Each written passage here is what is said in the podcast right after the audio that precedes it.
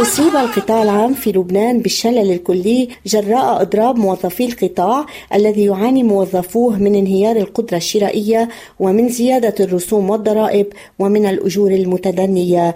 رافعين شعار إن عدتم عدنا. رئيسة رابطة موظفي الإدارة العامة نوال نصر. هذه الرواتب مضاعفاتها الثلاث أو الأربع أو السبع أضعاف لا تفي بأدنى حاجات وأدنى الحقوق أيضا. الموظف إذا أخذ ثلاث أضعاف يعني 30 دولار.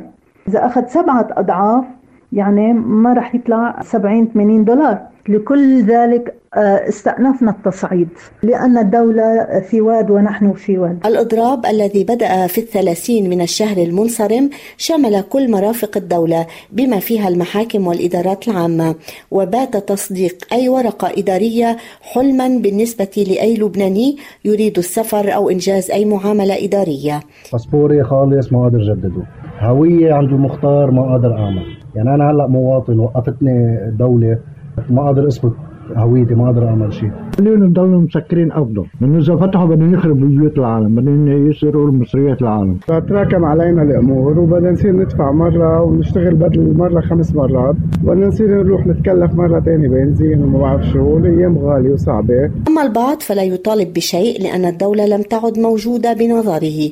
هو أصلا ما في دولة لحتى لي يتاثر ما بتأثر علينا لأنه كل شيء مسكر عندها الإقفال شمل قصور العدل والمحامون هم الأكثر تضررا ويعتبرون أن الإضراب هو أكبر دليل على تفكك الدولة وانهيارها.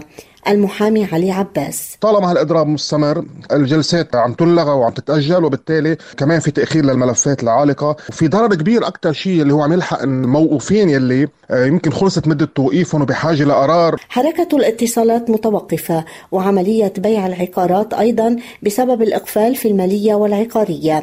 وهذا الأمر ينعكس سلبا على الحركة الاقتصادية كما يقول الكاتب والخبير الاقتصادي أنطوان فرح. نحن بلبنان نظامنا نظام مركزي وبالتالي كل الأمور ترتبط بالدولة اللبنانية. ما عندنا نظام لا مركزي ممكن يكون في مؤسسات بلديات هي تمشي الأمور. وبالتالي كل شؤون الناس بما فيها الشؤون الاقتصادية المرتبطة بمعاملات المؤسسات وتسجيل العقارات وكل الأمور التي إلى علاقة بتسيير الأعمال في لبنان. وبالتالي الإضراب يشل كل هذه الدورة. القطاع العام في لبنان يغرق في أشد أزمة مالية وفقا للبنك الدولي منذ العام 2019 الذي يعتبر أن الإصلاحات باتت مستحيلة وسط تقاعس الدولة عن القيام بواجبها. ترى الجدعون بيروت مونتي كارلو الدولية.